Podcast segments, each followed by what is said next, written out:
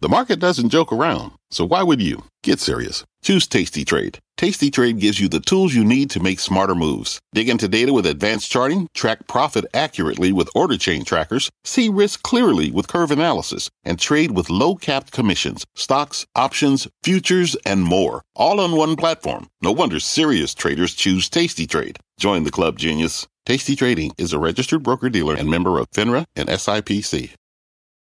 Tonight on Fast, we're charting the comeback. Tech trading well off its lows, but the chartmaster says don't be fooled by this bounce. Why Carter Worth sees trouble lurking in the charts, plus a biotech bump. Shares of Illumina jumping in the after-hours session. The company presenting right now at the J.P. Morgan Healthcare Conference. Illumina CEO will join us in a first on CNBC interview. And later, ante up why this map shows it is game on for sports betting and the boom there. Welcome to Fast Money. I'm Melissa Lee. Tonight's trader lineup Guy Adami, Tim Seymour, and Dan Nathan. Karen Finerman will join us in just moments. We start off with a major tech turnaround on Wall Street. The Nasdaq down more than 2.7% at the lows of the session, clawing back the losses to end the day in the green. Tesla, Alphabet, Microsoft, Apple all reversing major losses at the open to eke out gains on the day. And while the S&P and Dow did close lower, both were well off their lows of this session. So does a late day action give you any reason to be optimistic? Sort of like a Rorschach test guy. We love these things. How do you read this market message? Yeah, and I loved him and welcome back, Cotter Mel. How are you, by the way? Um, listen, I don't know, quite frankly, what to make of it today. I mean, I think you could look at this.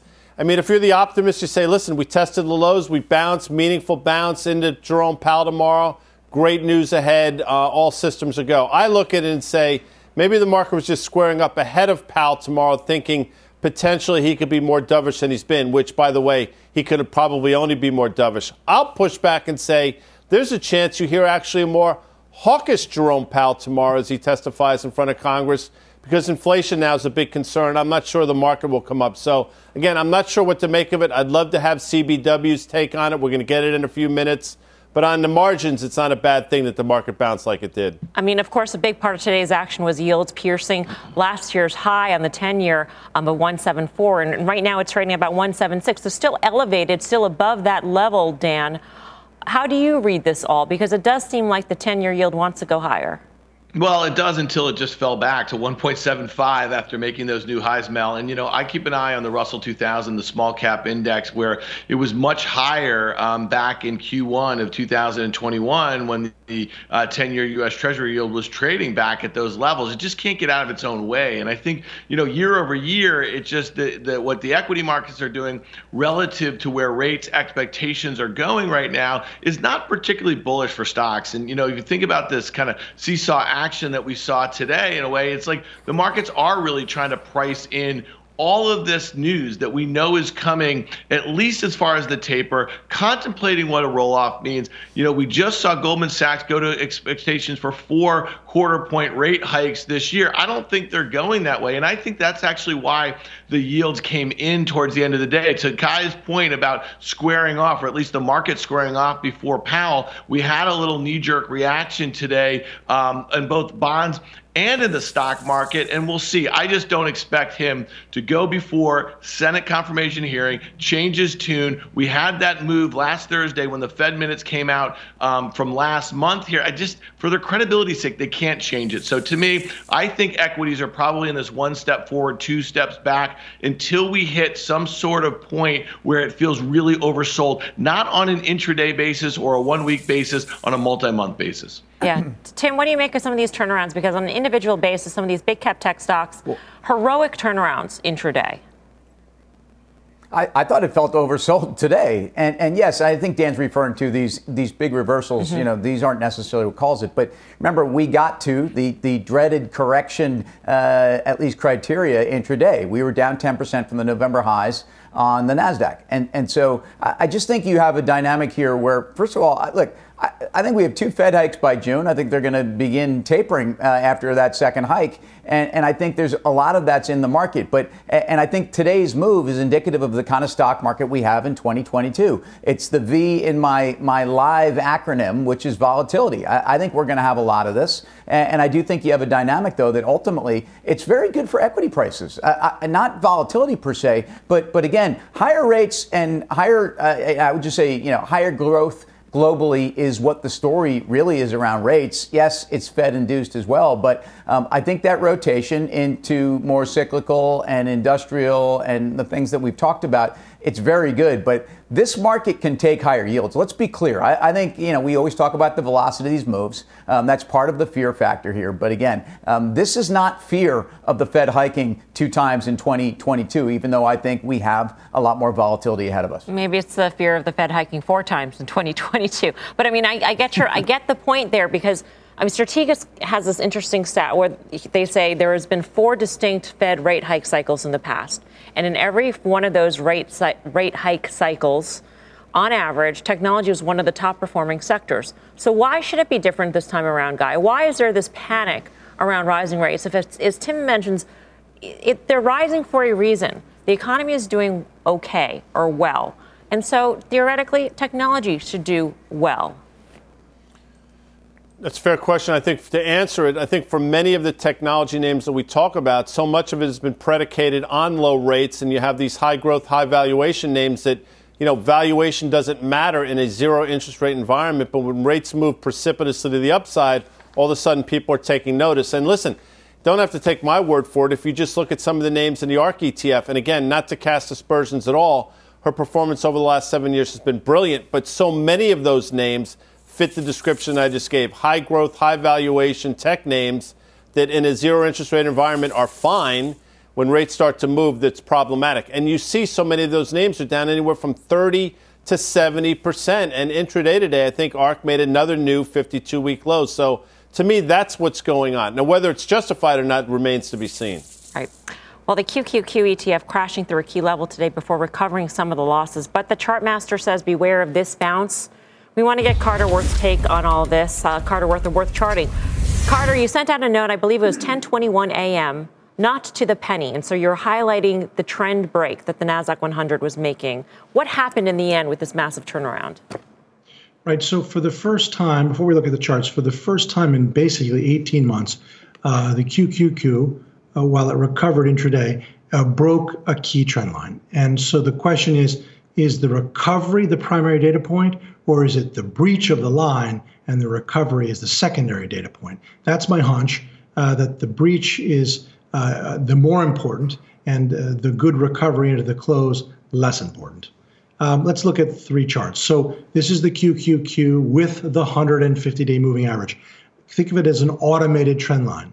Uh, it has come down to the penny repeatedly, and today, for the first time in 18 months, it undercut the line. It closed above it, uh, but it's the first time in a year and a half where we breached that line. Look at the next chart. It's identical. This is the actual trend line. The point of a moving average is you're automating the process of drawing lines. You can stay up all night drawing lines. I had to do that when I started in 1989, but computers do it for us now. The moving average should track the actual trend line. Not once has the QQQ touched the 200 day. It really doesn't have the hit rate that the, the 150. So here's the question. Final chart. Um, this is looking at the QQQ. It's a ratio chart. So you're you're not looking at a security itself. You're looking at the QQQ's relative performance, the index to the S&P 500. And what is so fascinating is that we in the past 18 months have gotten back to the dot com peak. And now we are churning there. The bear would say you're putting in a double top. What I think we're doing is actually just consolidating. And ultimately, the question is, looking out over 36 months, is the S&P a better bet, SPY or QQQ? Ultimately, I want to stick with growth. I want to stick with innovation, and that's where uh, the QQQ comes into play. Wow, Carter, thank you. Carter you Braxton Worth of Worth Charting. Is that where you want to be, Dan? Ultimately. Yeah, I, I, think 100%. I think the big question here is that what sort of excess can be worked off in the near term? We know that some of the smaller market cap components of the NASDAQ 100, the QQQ, have been down four 30%, 40%, 50%. Some, I mean, Zoom at its lows today was down like nearly 70%. This was a massive market story. This was a company with over a $100 billion market cap at its highs. So I think it's really important to put some different things in context. So if we want to work off some excess, the next place it has to happen are these largest components in the NASDAQ 100. And it's worth noting that, you know, the NASDAQ had a 12.5% peak to trough decline last Q1 2021 when rates were going going higher here. And then every subsequent sell off that it had, it had an 8.5%, and a 7.5%, and it had like a 6.5%. So it would make sense if we were going to go back towards the lows from, let's say, late September, early October, that would be about a 13% peak to trough decline. If that were to happen, that means you have outsized moves from Apple, from Microsoft, from Amazon, from Google, and maybe NVIDIA and Tesla, and throw those in there. And so that would be a very healthy setup for all of those strategists who have year end targets somewhere above 5,000, maybe as high as 5,500. Um, if the chairwoman were here, and by the way, she's having camera difficulties, we didn't forget about her.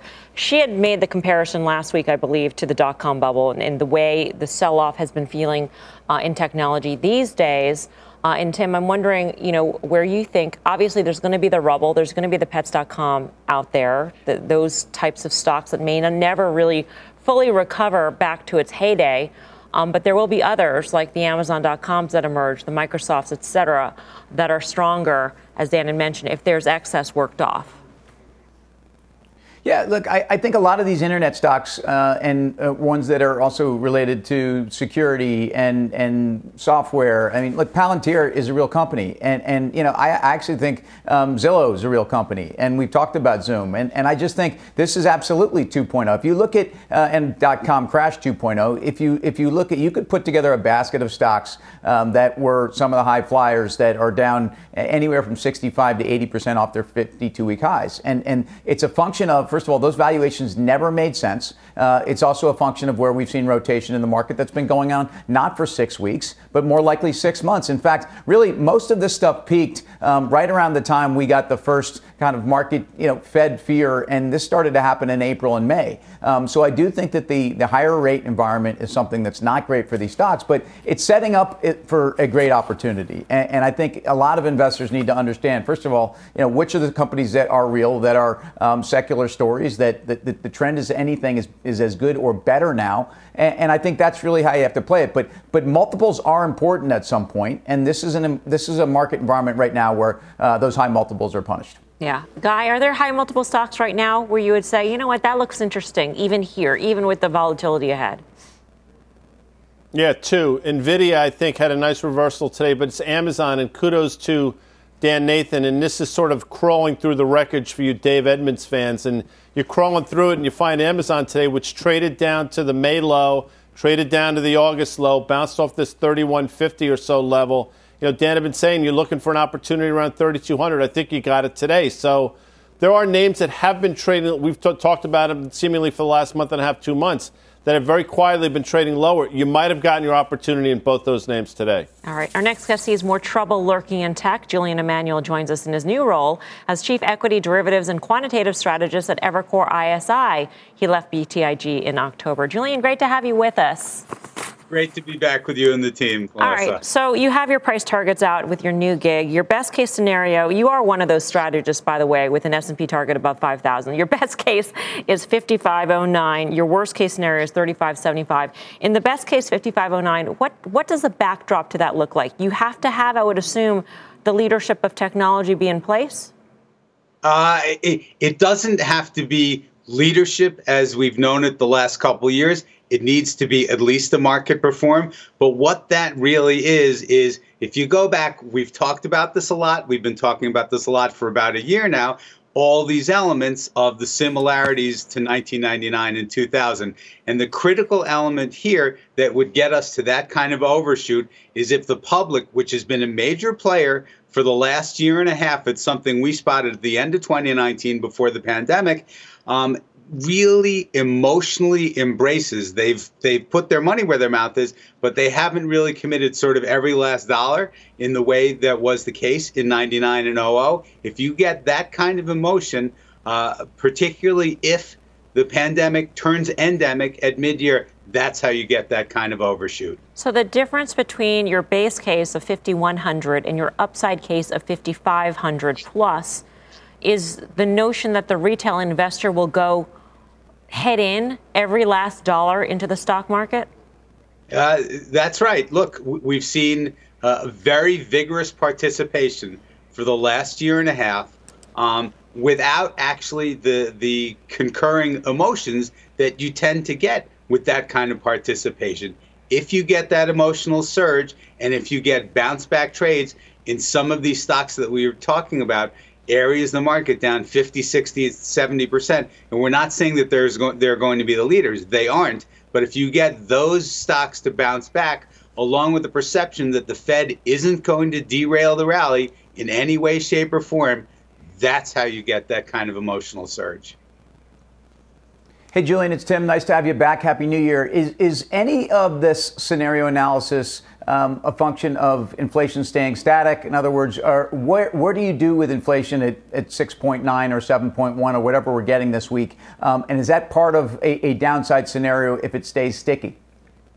Uh, it, it absolutely is because what we don't know is is the Fed going to underreact or overreact? And obviously, the, this whole idea of inflation being caused by a number of factors, uh, supply chain disruptions among them, which is really showing some of the first green shoots uh, of easing up. Uh, we don't know how that plays out, but ultimately, to get stock prices to move to those kinds of extremes on the upside through our price target, you're going to need a perception that inflation is going to moderate we actually do think it moderates uh, later in the year, but stays high for an extended period. But the market in general, given the earnings power, given the economic momentum, can withstand that scenario. 5100, which sector gets us there? What, which sector is leadership? We actually like value here. We think that uh, the price action you've seen uh, in December it, to start the new year uh, really carries through for the balance of the year. We think financials look very, very interesting. They've had a great run recently. Uh, those stocks still, in comparison to their weighting, are barely off of their financial crisis lows. Industrial is very interesting to us. They should have been an outperformer in the second half of the year. They weren't because of the supply chain worries. Those are going to abate. That's a, a sector that plays catch up. And healthcare, defensive and uh, immune to interest rate moves and geopolitics. All right, Julian, good to see you. Happy New Year. Thank you. Julian Emanuel of Evercore ISI. Um, Guy, I know what you're going to say. You're going to say, I dig Julian. Do you dig what he wants you to buy this year?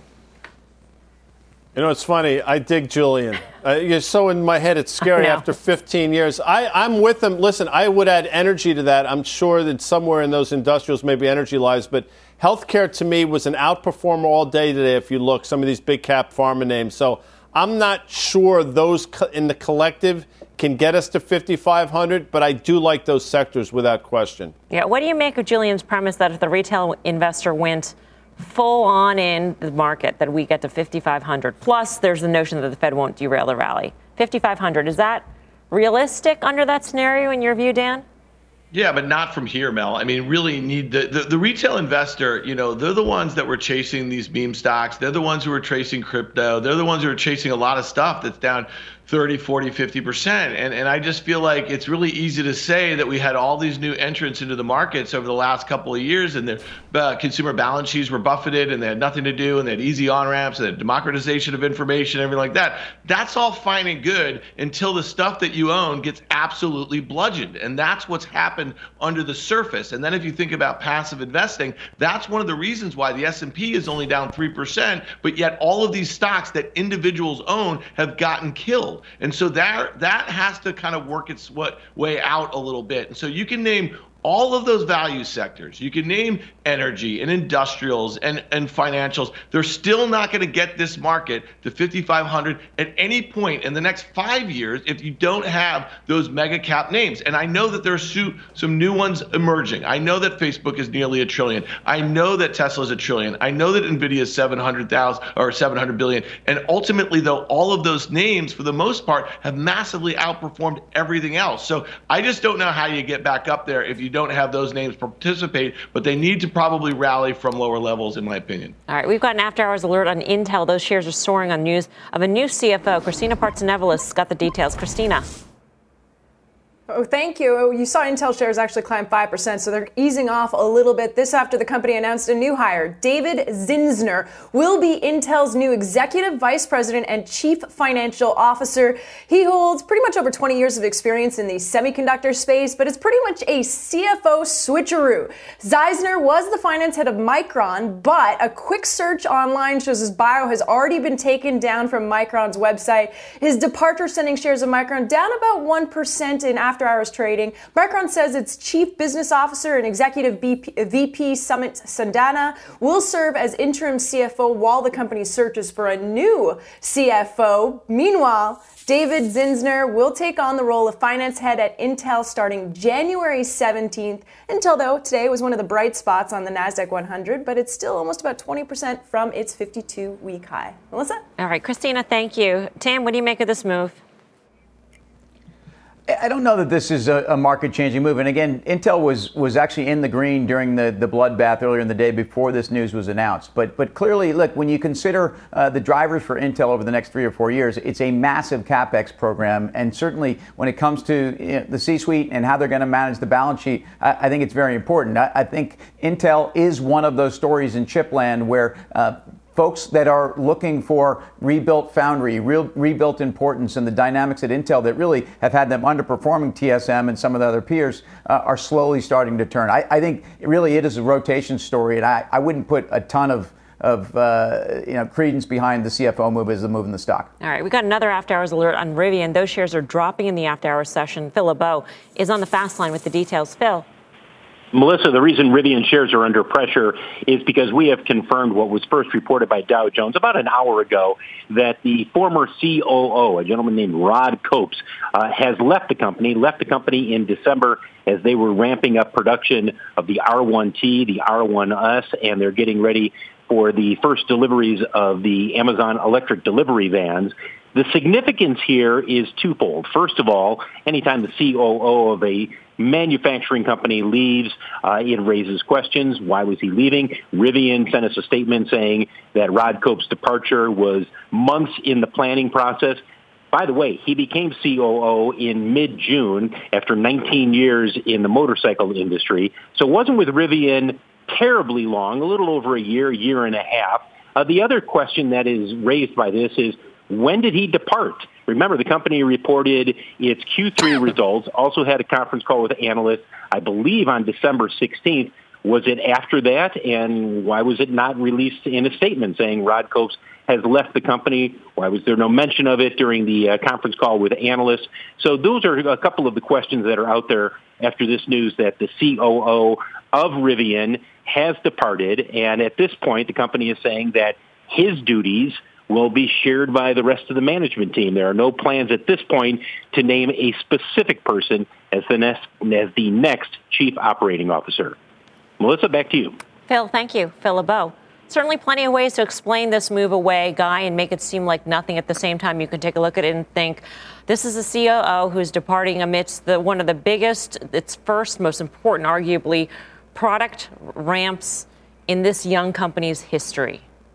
Why? Yeah, the Bears will say, uh, you know, abandoning ship. Other people say, you know, not a big deal. Again, all I know is this. I think we've done a decent job with this name in terms of sort of guiding people from the fall on. Question is, when is you going to see the capitulation of the name? Maybe on the back of this news, it comes tomorrow. Uh, for you that want to play the home game, stock typically trades about 25 million shares a day. I, I think you're looking for a day where it trades north of 65, 70 million shares, which again might be tomorrow on a new 52 week low. That could be a capitulation. Until then, you stay away still. All right, coming up, Lululemon shares losing steam. Will this trade work out? The details next and later. We're heading to the biggest healthcare conference in the world. The CEO of Illumina joins us for a first on CNBC interview. Stick around, much more fast money straight ahead.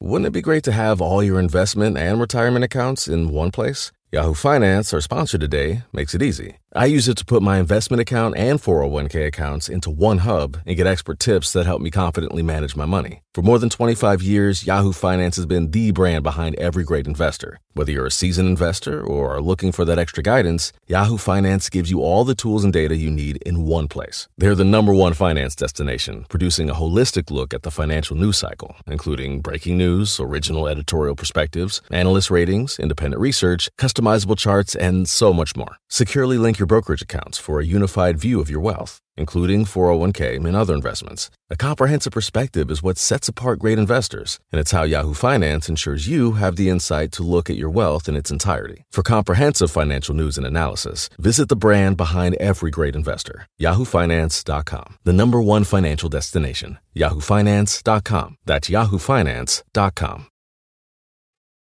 Welcome back to Fast Money. We've got a buzzkill on Lululemon shares tumbling after the retailer said it expects Q4 earnings and sales to come in at the low end of its previous estimates. The company experiencing major staffing shortages and reduced store hours due to the spread of the Omicron variant. Karen, um, what do you make of this? Well, Lulu obviously is a great retailer. So if they're having issues, I can't imagine that others won't as well.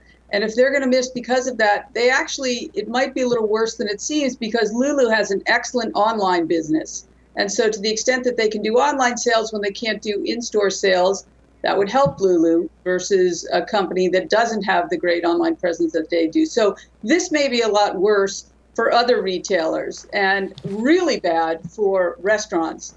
And now I don't know if the market's going to give a free pass, an Omicron free pass for you know not having uh, utilization as high as they could for stores and for restaurants. I'm not sure, but I also then I look at how far Lulu is down, and it's still not cheap.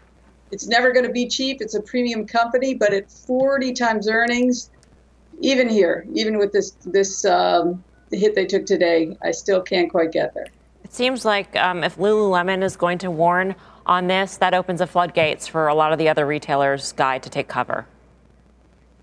Right, exactly. And Karen makes a great point. I mean, if, if almost the best in breed is saying this, what does it mean for everybody else? So, a couple things. In terms of the level, I think the March low in Lululemon was about 290 or so. Uh, maybe we get there. I think the stock was down to 325 today. So there's that shot, given valuation now a concern. And XRT is what you have to be focused on. We talked about it specifically on December 20th. We said it was imperative that it held 80. It didn't. It bounced, but here we are back around the 85 level. So if Karen's right in her assertion that XRT has a bullseye towards the $80 level on the downside. Uh, does this get you a little worried about Nike, Tim? I mean, just speaking of best in breed retailers, even with a strong online presence, if Lululemon's going to warn, maybe a Nike can do it too.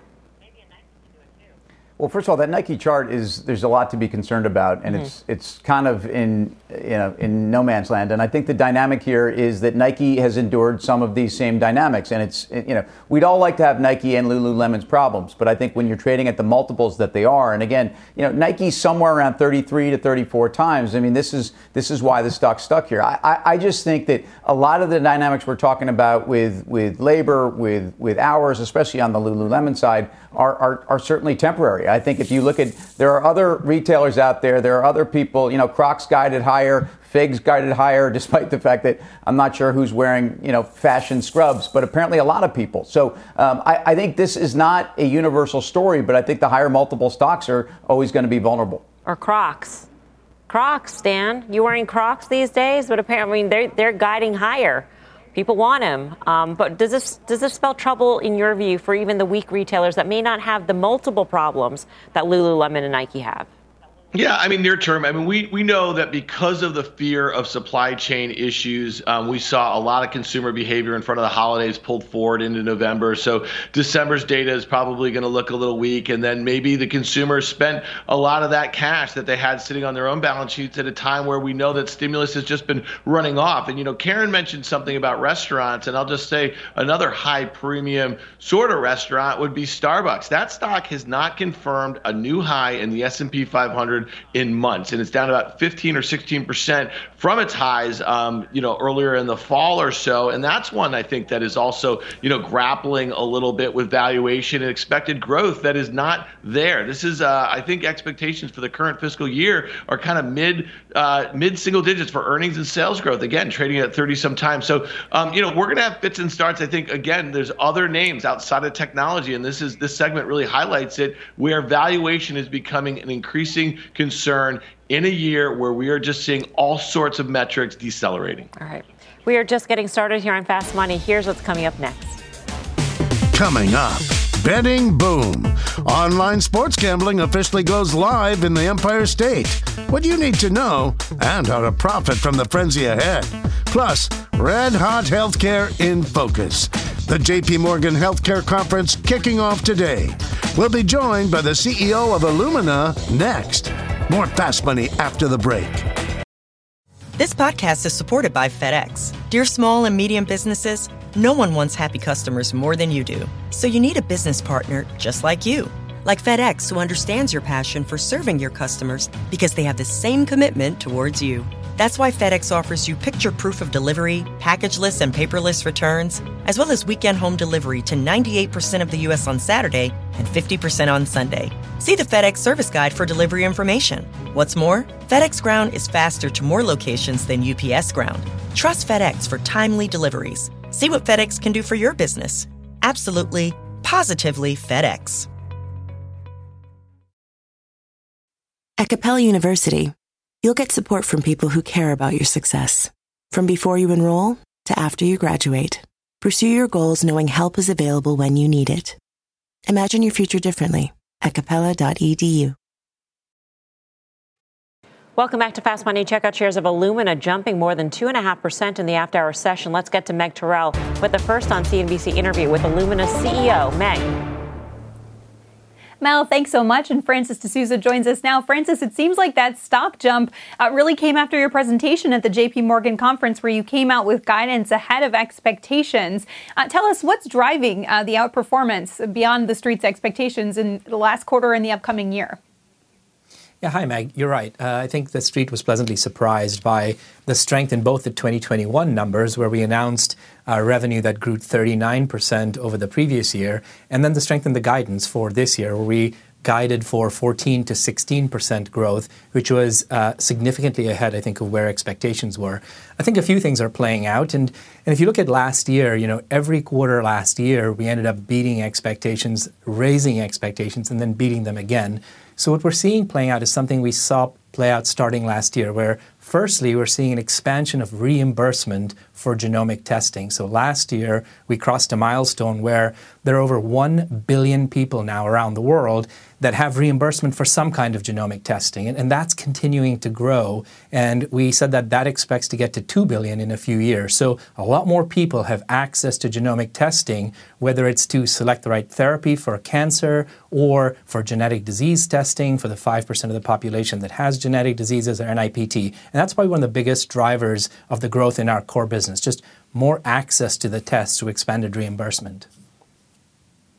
Mm. Well, of course, another area where your technology is used and that I like to ask you a lot about is um, the sequencing of different variants and the tracking, the surveillance of what's going on with this pandemic. You noted in your presentation today marks the two year anniversary that the first sequence of the coronavirus was posted online uh, from China from folks who were using Illumina's systems and technology. How would you grade the kind of genomic sequencing and surveillance uh, we've ramped up since then? Is it where it needs to be or does it have further to go?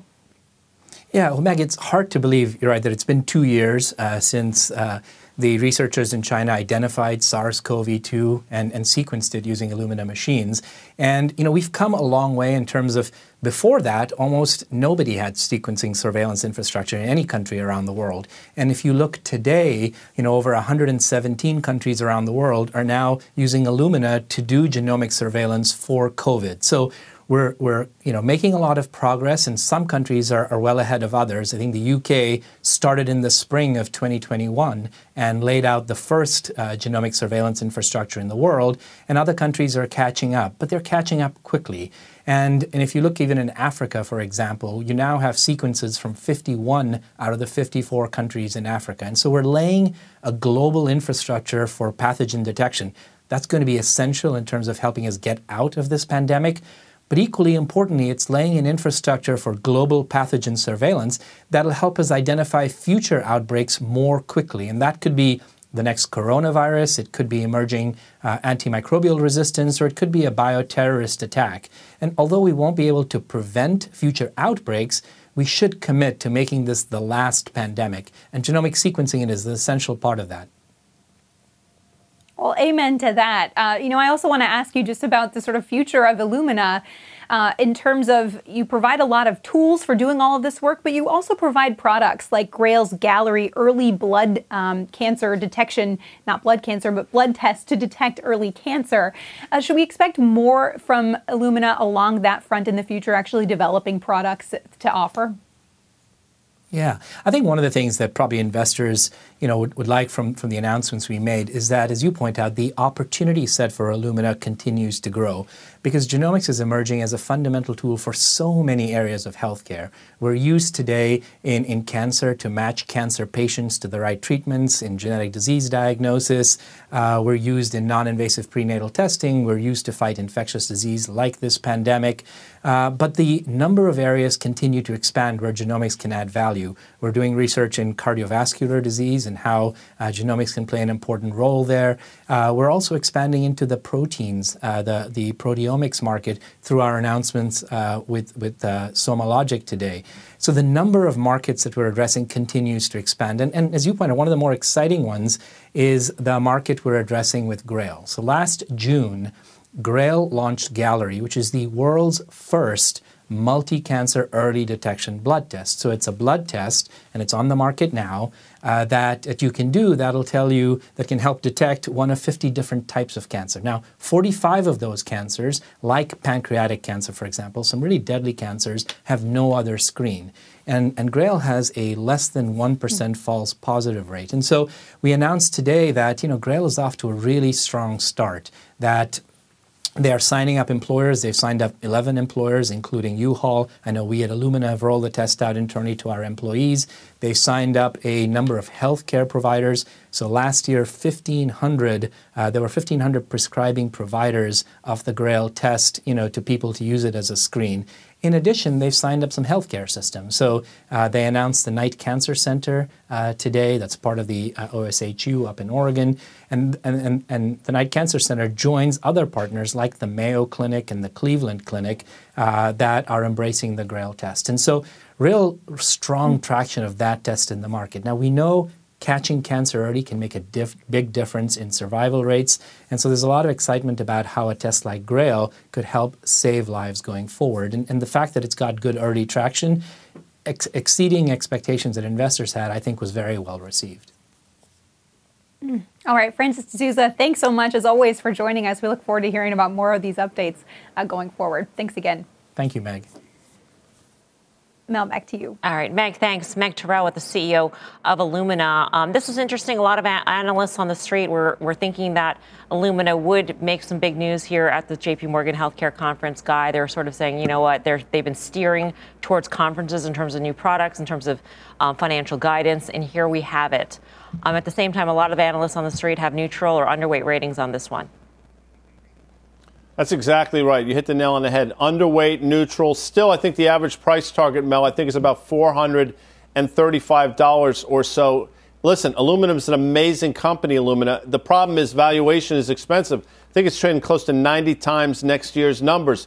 The question is, is a 32% sell off from the high of 555 this summer enough?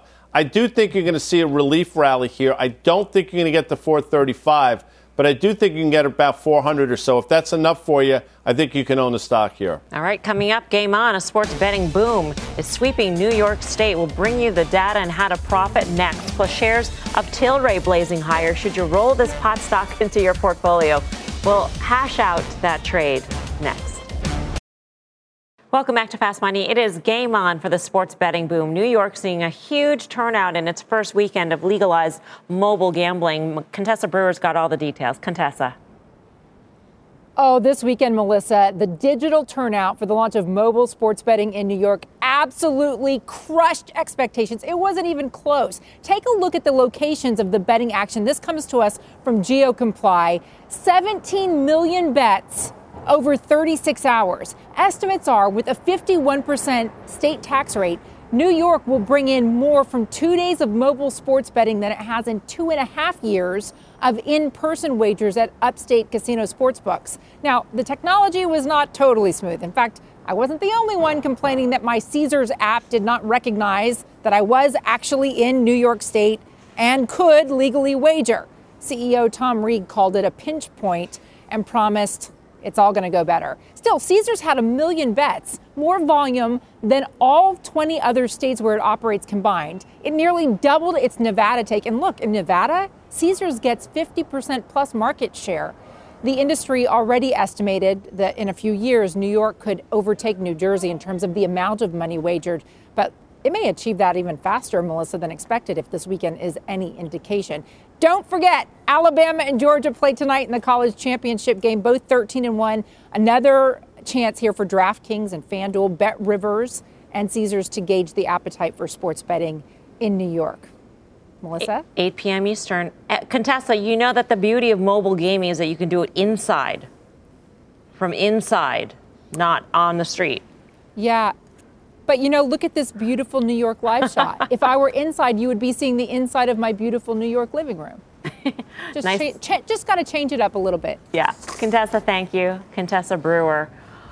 There are two ways to look at this, Tim. You know, maybe it's the novelty of, of being able to bet in New York that drew people in, but at the same time, you know, even Caesars had some technology issues. There could have been even more bets placed. Yeah, I, I, get it, but but th- this turnout was enormous, and you have to love the 51% take by the state. Every other state in the country that's not gone legal yet is is staring at this and drooling. And and this is the story for you know a DraftKings, which I'm long, and it's been a very frustrating investment over the last you know, a few months. But but again, it's it's taking that addressable market and and it's a bit of a of a market grab right now. So um, it, it's certainly a case where the profitability is something that is is very challenging. But you're buying the long term growth, and it's going to be a huge game tonight. I don't know. Do you think? Uh, you think the SEC, SEC team's going to win tonight, Mel? You saw my first and only sports tweet ever, ever, ever, ever that I've ever done in the history of Twitter, my history on Twitter, that is, not the history of Twitter, obviously. Roll Tide. That's all I have to say. Yes. Two words. Yes. I That's know. it. Um, just quickly, Karen. Yes. Do you like any of these uh, sports betting plays? I mean, 51% tax, and yet the turnout was that huge?